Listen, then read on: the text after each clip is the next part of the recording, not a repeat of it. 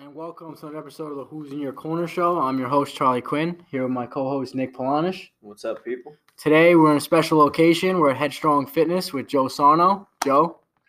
What's up, guys? How you doing? So, Happy to have you on, bro. How you doing?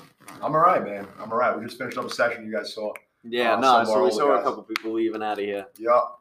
Leaving out of here. and it, little it's like that all day, like just in and out. Uh, yes and no. Yes, I try to. Um, I'm trying to consolidate a lot of my times so that I'm not here all day. Mhm. That was a big problem at first, is that I was so spread out that I was spread really too thin, Okay. and I wasn't able to give the same quality to everybody that I would like to. So that's something I've been working on as individual, as business owner. And just individual attention as well, just during the class. No doubt, absolutely. Yeah, you have to. So, uh, like, what's what's a normal Monday for you at Headstrong Fitness? Like, Normal Monday. Uh, so uh, as you guys know, I'm also a teacher. Yeah. So I do this in supplemental being a teacher, and usually I'm a coach for uh, Tottenville High School. of course. So thankfully, in a way, I don't have to worry about running to practice as of right now. Uh, Yep. Trust me, believe me, I wish I was coaching football right now. It's it's my passion. It's what I love to do. But a day for me right now is I'm up. First alarm, my it uh, hits at 4:55 a.m. Jesus. I'm here opening the doors by 5:25. First class starts 5:35. Um, second class starts 6:30. Then I'm at school from 8 to 2:20. We get out. Then from three o'clock, I'm here. I usually have a three, a four, um, five, six. I give myself time to eat some dinner from 6:30 Yeah, I was gonna say, dude, what are you eat from uh, today? seven to seven thirty. I'm sorry, I give myself a half hour. So basically, if I don't prepare for, prepare food ahead of time, I'm beat. I'm not eating anything Yeah. anyway. And then I have um, ho- on Mondays I'm actually done by like seven seven thirty. Um, but on Tuesdays and Thursdays I take a little bit longer. I'll go until eight thirty, and then I'll clean the place, wipe it up, down, obviously every Yeah. day. and what's it cool? You played, um, like you said, football is your passion. How long did you play football for? So I played actually. I was lucky enough to play throughout college too. So I was able to play for four years in college. Obviously, I played. Um, you got to play high school to play college. So Yeah. I played high school, and then I played. I was playing. I started playing ball in fourth grade. Shit. Yeah, so it's it's a long time, and it's a long time to create some great habits and to create some bad ones too. Yeah, nah. So I, I was lucky to create a lot more good than bad.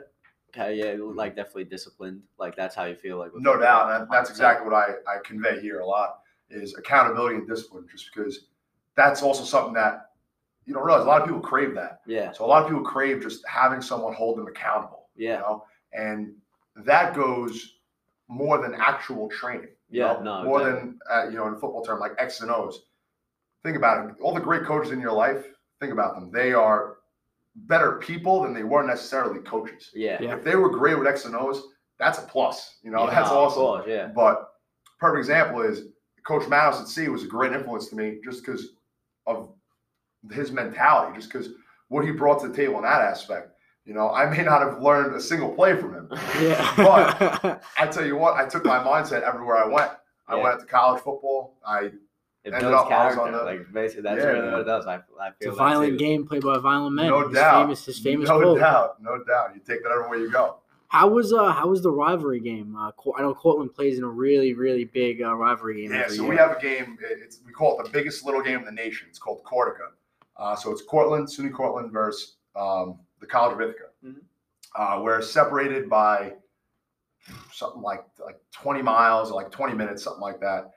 And the game's been going on for definitely longer than I've been alive. I think it's something it's something close to like like 80 years. Is this like, something the same like as like She's the Man? You ever see that movie? She's the Man. She's Is the, the two colleges Oh yeah, yeah, the two colleges. So Is one of them named Ithaca? I don't know. I don't know if one of them them's guy. I know Well, that's I'm great. prob- First I'm of all, probably shocked. fantastic movie. Fantastic It's a movie. great but I don't know if it's called Ithaca. Um, but yeah, that's like that game. Actually, my I think it was in my junior or my senior year. That game was supposed to get broadcasted by uh like college football.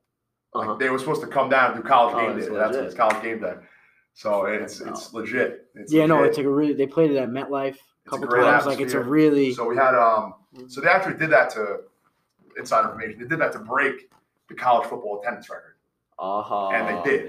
They did. They did, yeah. So they filled up, if you can imagine it, the entire first level of MetLife and the entire second level of MetLife That's was crazy. yeah. all fans. That's Filled the whole thing up. for a for a college football game. It, it feels like, and in that that atmosphere, getting there, I actually so that day was a wacky one for me. I coach, obviously, I coach Tottenville, right? So I was coaching in a playoff game with Tottenville. We, I think we were playing Wagner at the time.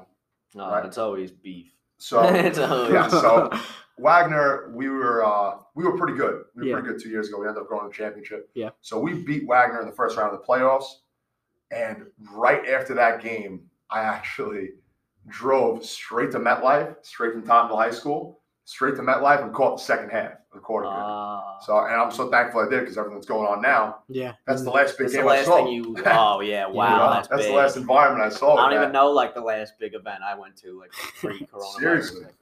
That's so.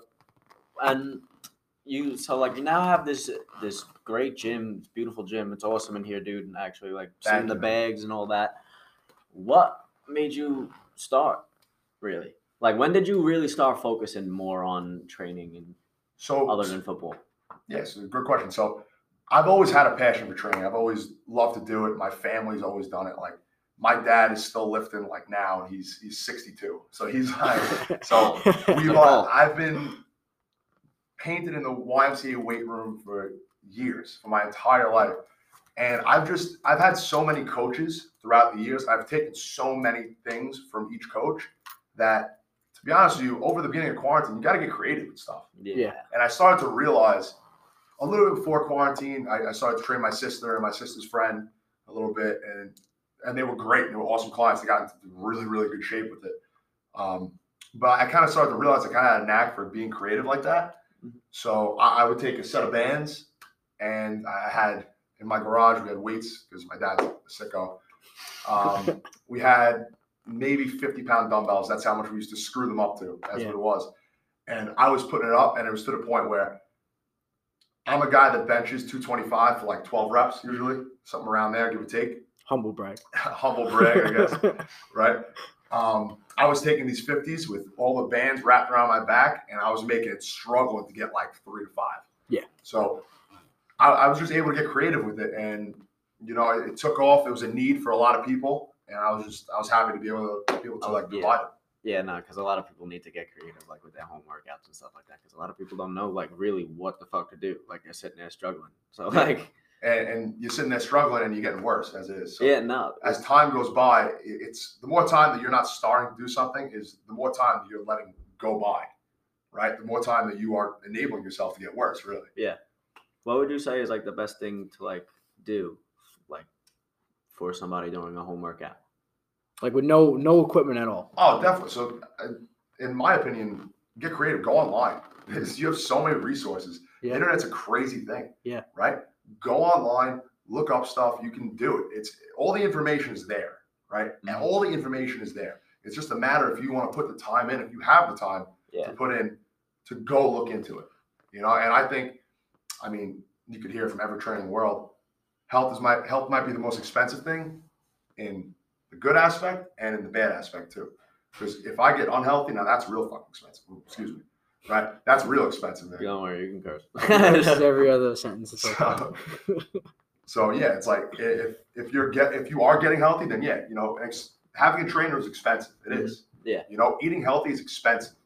Doing all those things right is expensive, but it's also expensive on your life to not do those things. no, exactly. You know, if you're not going to be a guy that's going to go out or a girl that's going to go out and go exercise and look up the right ways for your body to exercise, Yeah.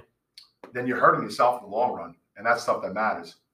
Now let me ask you a question. What is it more important to take care of your body post workout or before workout? Like, do you recommend taking like pre workout and stuff like that? Is that bad for you necessarily? Um, or- I do not. So my um, my thing is, and I took this from from C too. You got to be jacked up every time you go in the weight room. You don't need a you don't need any funny substance. You don't need no blue C4 to do that. You got to be excited every time you get here.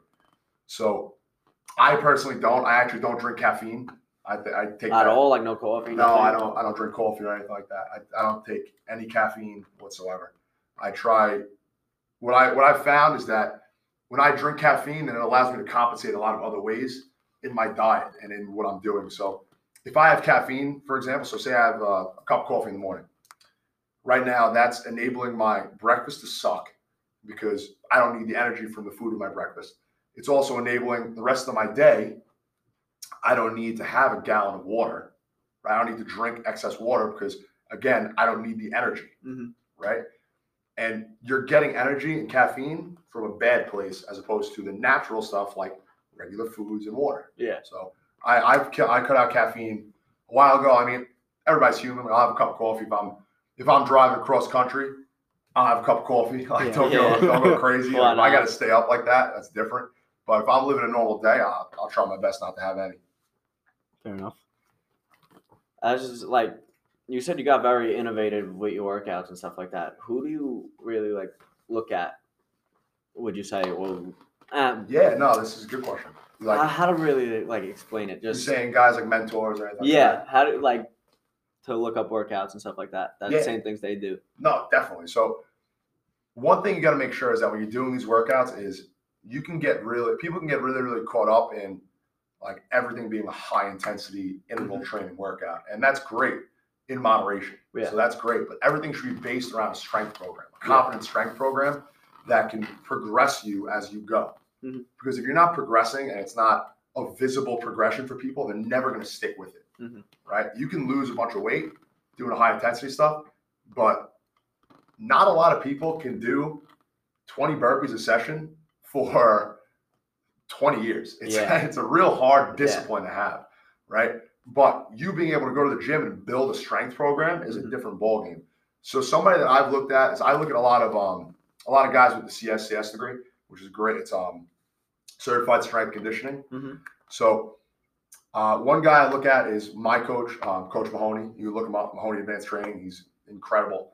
He posts a ton of stuff on Instagram. His website's filled with all sorts of weightlifting tips. It's filled with um, a hundred different movements for each body part. He's insane. And then another guy that I look at on Instagram is um, Varsity House, actually Varsity House Gym out in New Jersey. I think actually they're Orangeburg, New York, uh, New York which is like right in, uh, in right over Jersey.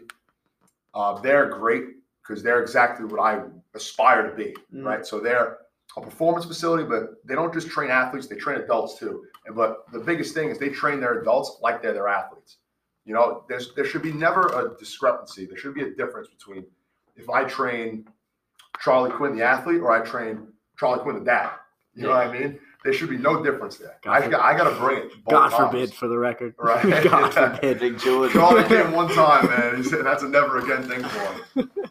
But um, but yeah, it's like you can't have that difference. It's got to be, you got to give your all to A, and you got to give your all to B at all times.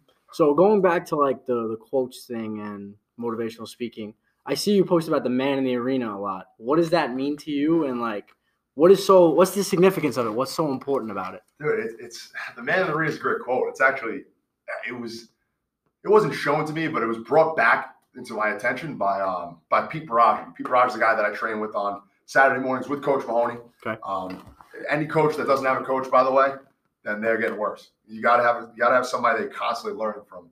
You got to because you got to surround yourself with great people, and that's what that's what advanced training is all about. Just surrounding yourself with great people.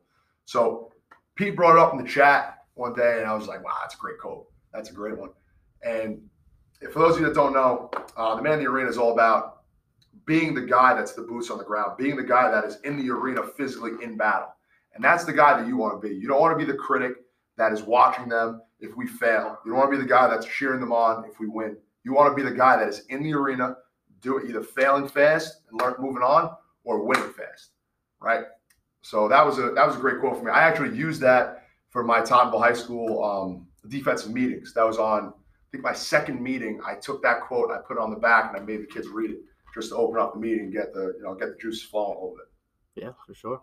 um when we when we came in here you had a few people leaving and stuff like that how would you say like your relationship is really with your clients would are you like like really cool with them like very hard on them just at the same time but just very moderate Yeah. So my thing with, with all my clients is I'll treat everybody the same. It's not, you know, like those guys are those guys are my friends. Those guys are, you know, they were with me, first off, they were with me since day one. So they've trusted me for for months now. And I'll I'm forever grateful for that. awesome Just because Need they like that. you know, you put trust in me, and I'll always reciprocate that back. Cool.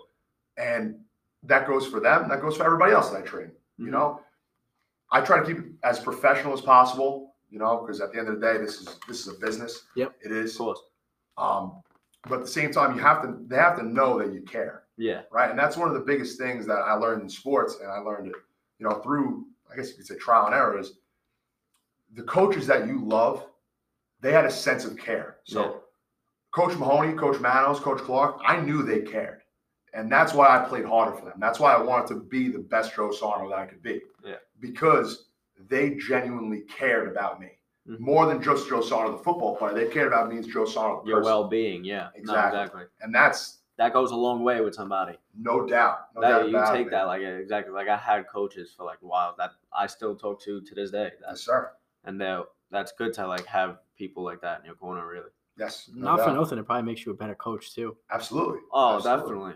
Think about it. Without having that feeling of They set the having standard. someone in the sick, in a sick way, like having somebody care for you, Yeah. that's not your immediate family. Having someone that's an, that's really an outsider come out and really, for lack of better words, give a shit. Yeah, you know? you're with them every day You know? too. It's like over and over and over. That and really- putting your trust and in that them. gives you like the accessibility to like give that to somebody else like, and pass that on. Like, No doubt about it, man. You got to learn. You got to learn first to be able to pass it on. No So- doubt. Take us through uh, your coaching background. What what made you get back into football and coaching after Oh. after your playing career ended, of course? Yeah. So my um my coach, my life was I, I've always wanted to be a coach, and it's because obviously I've had great coaches my entire Yeah. life. So I always wanted to be like them. I always wanted to be able to reciprocate that that sense of care Mhm. to a kid like myself, or a kid that's not like myself, where a kid that's not like necessarily a star athlete, or I'm not saying I'm a star athlete, but uh, not somebody that's going to start every game. Yeah. You know, the same guy that is not playing every game or is just playing specials or something like that should feel the same way as the kid that's going to D1 or going to D3 or playing college, you know? So when I was in college, I studied physical education. Yeah. So I, that's obviously I'm a physical education teacher. Um, one of our prereqs is to coach. And if you're a physical education teacher, you're in it to coach. Yeah. You know, there's very, very few physical education majors that do not want to coach a sport. Um, if they are, I don't know any. So I coached. I wanted to coach straight out of college. I did my student teaching actually at Tottenville High School. That was my first placement. And for your student teaching, you got to do your coaching. So I started off as an assistant DB coach for the JV football team. Yeah. Mm. Um, I think three years ago now. Crazy. Uh, Well, I guess this year four. So four years ago now.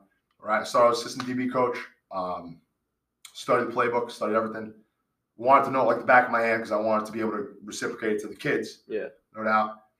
Uh, the defensive coordinator that year was going through some family issues. So he asked me to step in and take over the role because he saw how much how dedicated I was to the process. And Yeah. especially as a JV coach, that's not really uh, that's not really common. Yeah.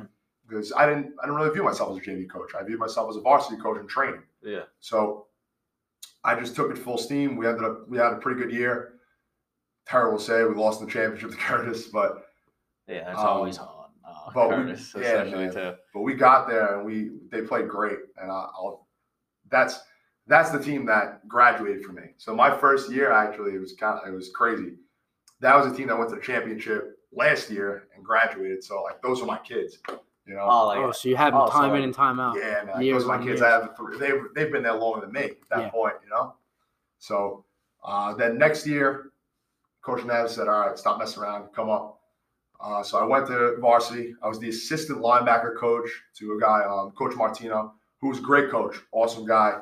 Um, it was a little bit hard for me because I didn't want to step on any toes. Mm. Um, he was a little bit of, um, I guess you could say, like an old school type of guy. Yeah. Uh, I don't know. I don't necessarily think I'm a, no, a new school type of guy, but everybody has their own differences. Everybody has their own views. You know, um, we got along great, and you know, I was I was appreciative just to learn basically. And I was able to learn from him. I was able to learn from Coach Greg Rocco, who's I think now at um, at St. Peter's, and they they showed me what it kind of took, what it kind of took to be a coordinator, and what it kind of took to put all of the work and how much time you really have to dedicate to high school football. You know, It's. It's time consuming It's- completely. extremely time consuming, and especially if you're especially if you're bad at managing time, Yeah. which I have to get real good at real fast. and that's hard for people too to just get into the swing of things and really create a schedule for themselves. No doubt. And that's why it was so beneficial for me to have somebody that I can look to who had a schedule for themselves. Because uh, Coach Rocco is the assistant principal at I 72. Mhm. So he doesn't got time either. He's Yeah. got time to waste. You know, he's got a family at home. He's got to be No, alert for at all times. He can't be sitting at home watching film till 10 o'clock. You know, Uh, yeah. he's got to, when he leaves the, um, leaves Tottenville High School, the confinements Tottenville, he's with his family. And that, that's, that's the goal, right? You want to be able to spend time with your family and do what you love at the same time. Did you feel like taking that big position really on the JV team? Did you feel that was a big opportunity for you, and they looked at that as like pretty big for you Yeah, no doubt. bring And you I- up? and I hundred percent. I, I feel like I took that run and ran with it. You know, I was able. I was again. I'm fresh out of college. I was playing four years. I was. I ended up being a captain my senior year. Uh-huh. So I was. I was pretty. I was a pretty smart football player. I'd say my whole my whole life. So I was able to take the principles of my defense from college and apply them in the simplest form to the JV kids. And kudos to them, man. They killed it. Like they took everything and ran with it. I was able to pluck and place them in positions that they've never done before, and they were beasts. I because I, Yeah. knew they would be good in the situation. I knew they'd Yeah. be great at it, and they trusted me to be able to place them in those spots and you know and be great. So, uh, yeah, I did. I definitely took that as an opportunity. So I mean, I know you- you're a coach, obviously. What and, and a trainer. So what age do you really think that kids should start upping their training regimen and really start getting into weights and getting into more Yeah, well, more it, stuff? it kind of depends on how you define training, right? I think kids can train. I mean, I train kids as early as, as sixth grade, but that does not mean that they're necessarily touching weights. Yeah. It's not. Yeah. So right now, the goal of all sports, and Coach Mahoney actually released a great podcast about it. It's called Bigger, Faster, Slower on his podcast station. You can't be big and necessarily fast at the same time if you're not a genetic freak. Yeah. Almost. Right. So it's real, real, and I shouldn't say you can't. It's really, really hard. Yeah. Right. And now with the goal of every sport now to be faster than the other opponent, most more time than not, the guy that's running the four the four four is getting a better look and is getting really just making more plays than a guy that's big and strong and runs a uh, five. You Yeah. know, It- it's just it's how the sports are nowadays. Everybody's fast. Speed you know. kills. Yeah, speed kills, no doubt. Speed kills. So at those younger grades, they won't touch weights for me. They Yeah. won't. And if they do, it'll be something real, real simple. It'll Yeah. be, you know, a goblet squat, a, a 10 pound goblet squat. And that's just to sink them into their squat more. Yeah. Um, but a lot of the stuff I'll do is I'll do a lot of body weight stuff. I'll teach you how to do a push up the right way, which is a very, very lost art nowadays. Um, we'll do a ton of plank variations that get our core jacked up. A lot of anti-rotational stuff to get our body jacked up, get our core going. And, uh, and yeah, it's about creating the the total athlete more than just like the strength monster. You Mm. know, especially at the young age. Nobody knows what they are. Yeah. Yeah. In sixth grade, in sixth grade, I thought I was going to the NFL. I thought I was going to Alabama. It's, not- it's like you don't know what's going on, so you just got to try your best, and, and you know, and and that's something I learned too. Because when I was younger, my brother, uh, my brother played at sea, so my brother was a weight room freak as well, and he had me lifting. I was deadlifting like 225 as like a seventh grader, and it was like, yeah, it's awesome. I was strong and it's great, but was I slower? Yeah, I was definitely way slower because of it. Because I probably wasn't doing the right form. You know, I'm in seventh grade. I'm just happy to get the weight up.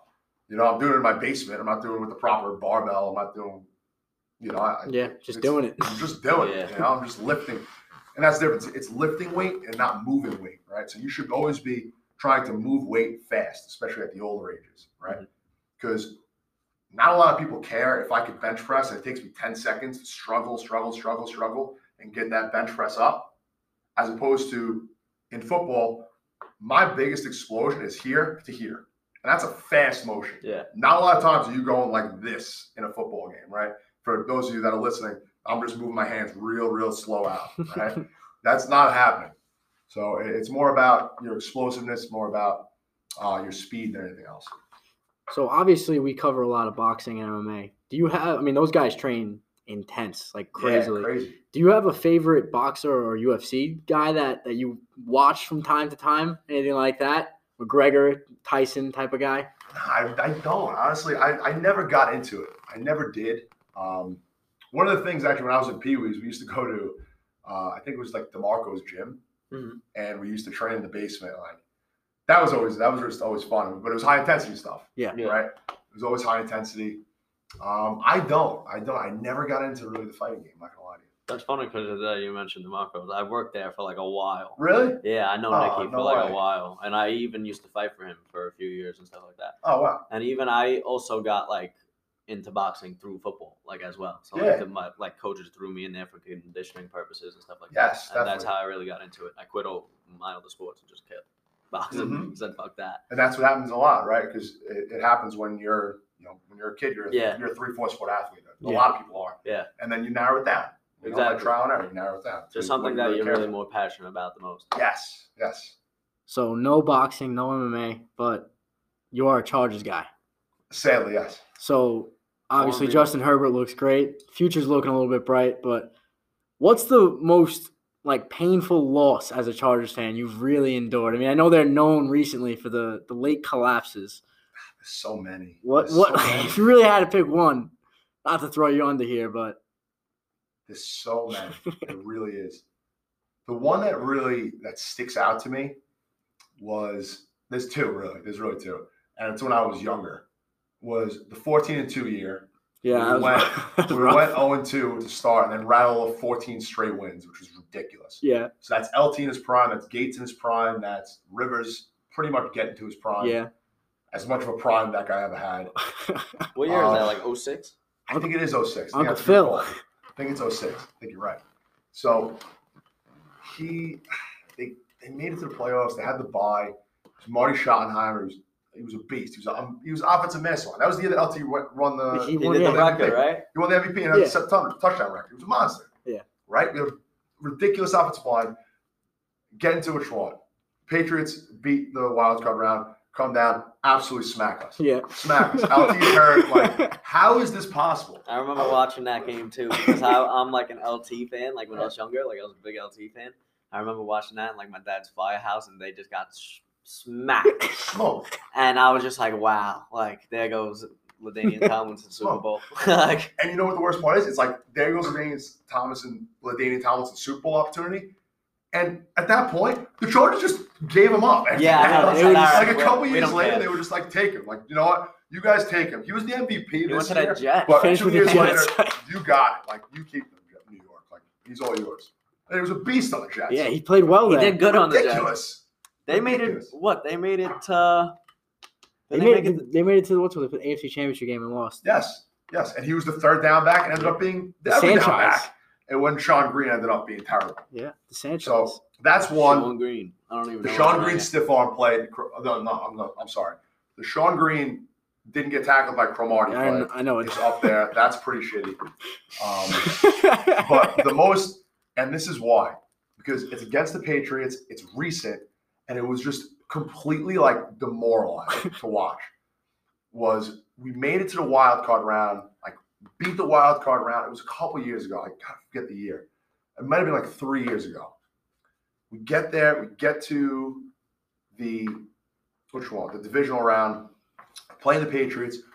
They come out. They score first drive. It was the year that Sony Michel was a rookie. I know what you're talking about. Right. Yep. So they came down the field, just ran the ball down our throats. We thought we were so cool because we stopped Lamar Jackson the round before, Yeah. and because we played the entire game with four D linemen and then what was it, uh, seven DBs on the field. Yeah. Because realistically, we just don't have anyone else to play. Everyone was hurt, so we thought we were the coolest defense ever. We get there, they are running the ball down our throat in the most methodical and just disrespect Yeah, way they would've ran it over and over. time. That's classic Bill Belichick. Belichick saw they were like they're literally they don't have any linebackers left. I'm gonna put ten of nine or ten offensive linemen on the field and just run. And just run and run and run. And that's exactly what they did to the point where it was like 21 to 7 in the first half, and then they rattled off another 21 in the third quarter. yeah, rough. And it's just like you're watching it and it's slow torture. I can't even talk because like Drew, like He's my a Drew I'm, Lock I'm guy. a Broncos fan, and Drew Lock's just dancing and not throwing touchdowns. So like I can't even. Yeah, I mean, it's really Yeah. that really covers it on Drew Lock. that's pretty good. That's pretty good. Yeah, Drew Lock's got a. I, I thought he was actually gonna be pretty good. That's what I had A lot thought. of, I had a lot of like. Faith I in have him. faith in him, but Yeah, well, they'll probably But- dump him after this year But or uh, next year. yeah, I mean, before we wrap this up, Justin Herbert's the goat. Justin Herbert's gonna be Stud man, you had, you had it right. Uh, You told me from the very beginning, you like Herbert's a great pick. I would love I, to. I would I was to very very nervous. I thought he was. hang um, my hat on that. But Joe, I appreciate you very much for coming on. Really, Awesome, really man. enjoyed Thank the you. episode, Yeah, man. was- it was my Headstrong Fitness, man. Gotta follow it. Get involved. Yeah. Uh, one more.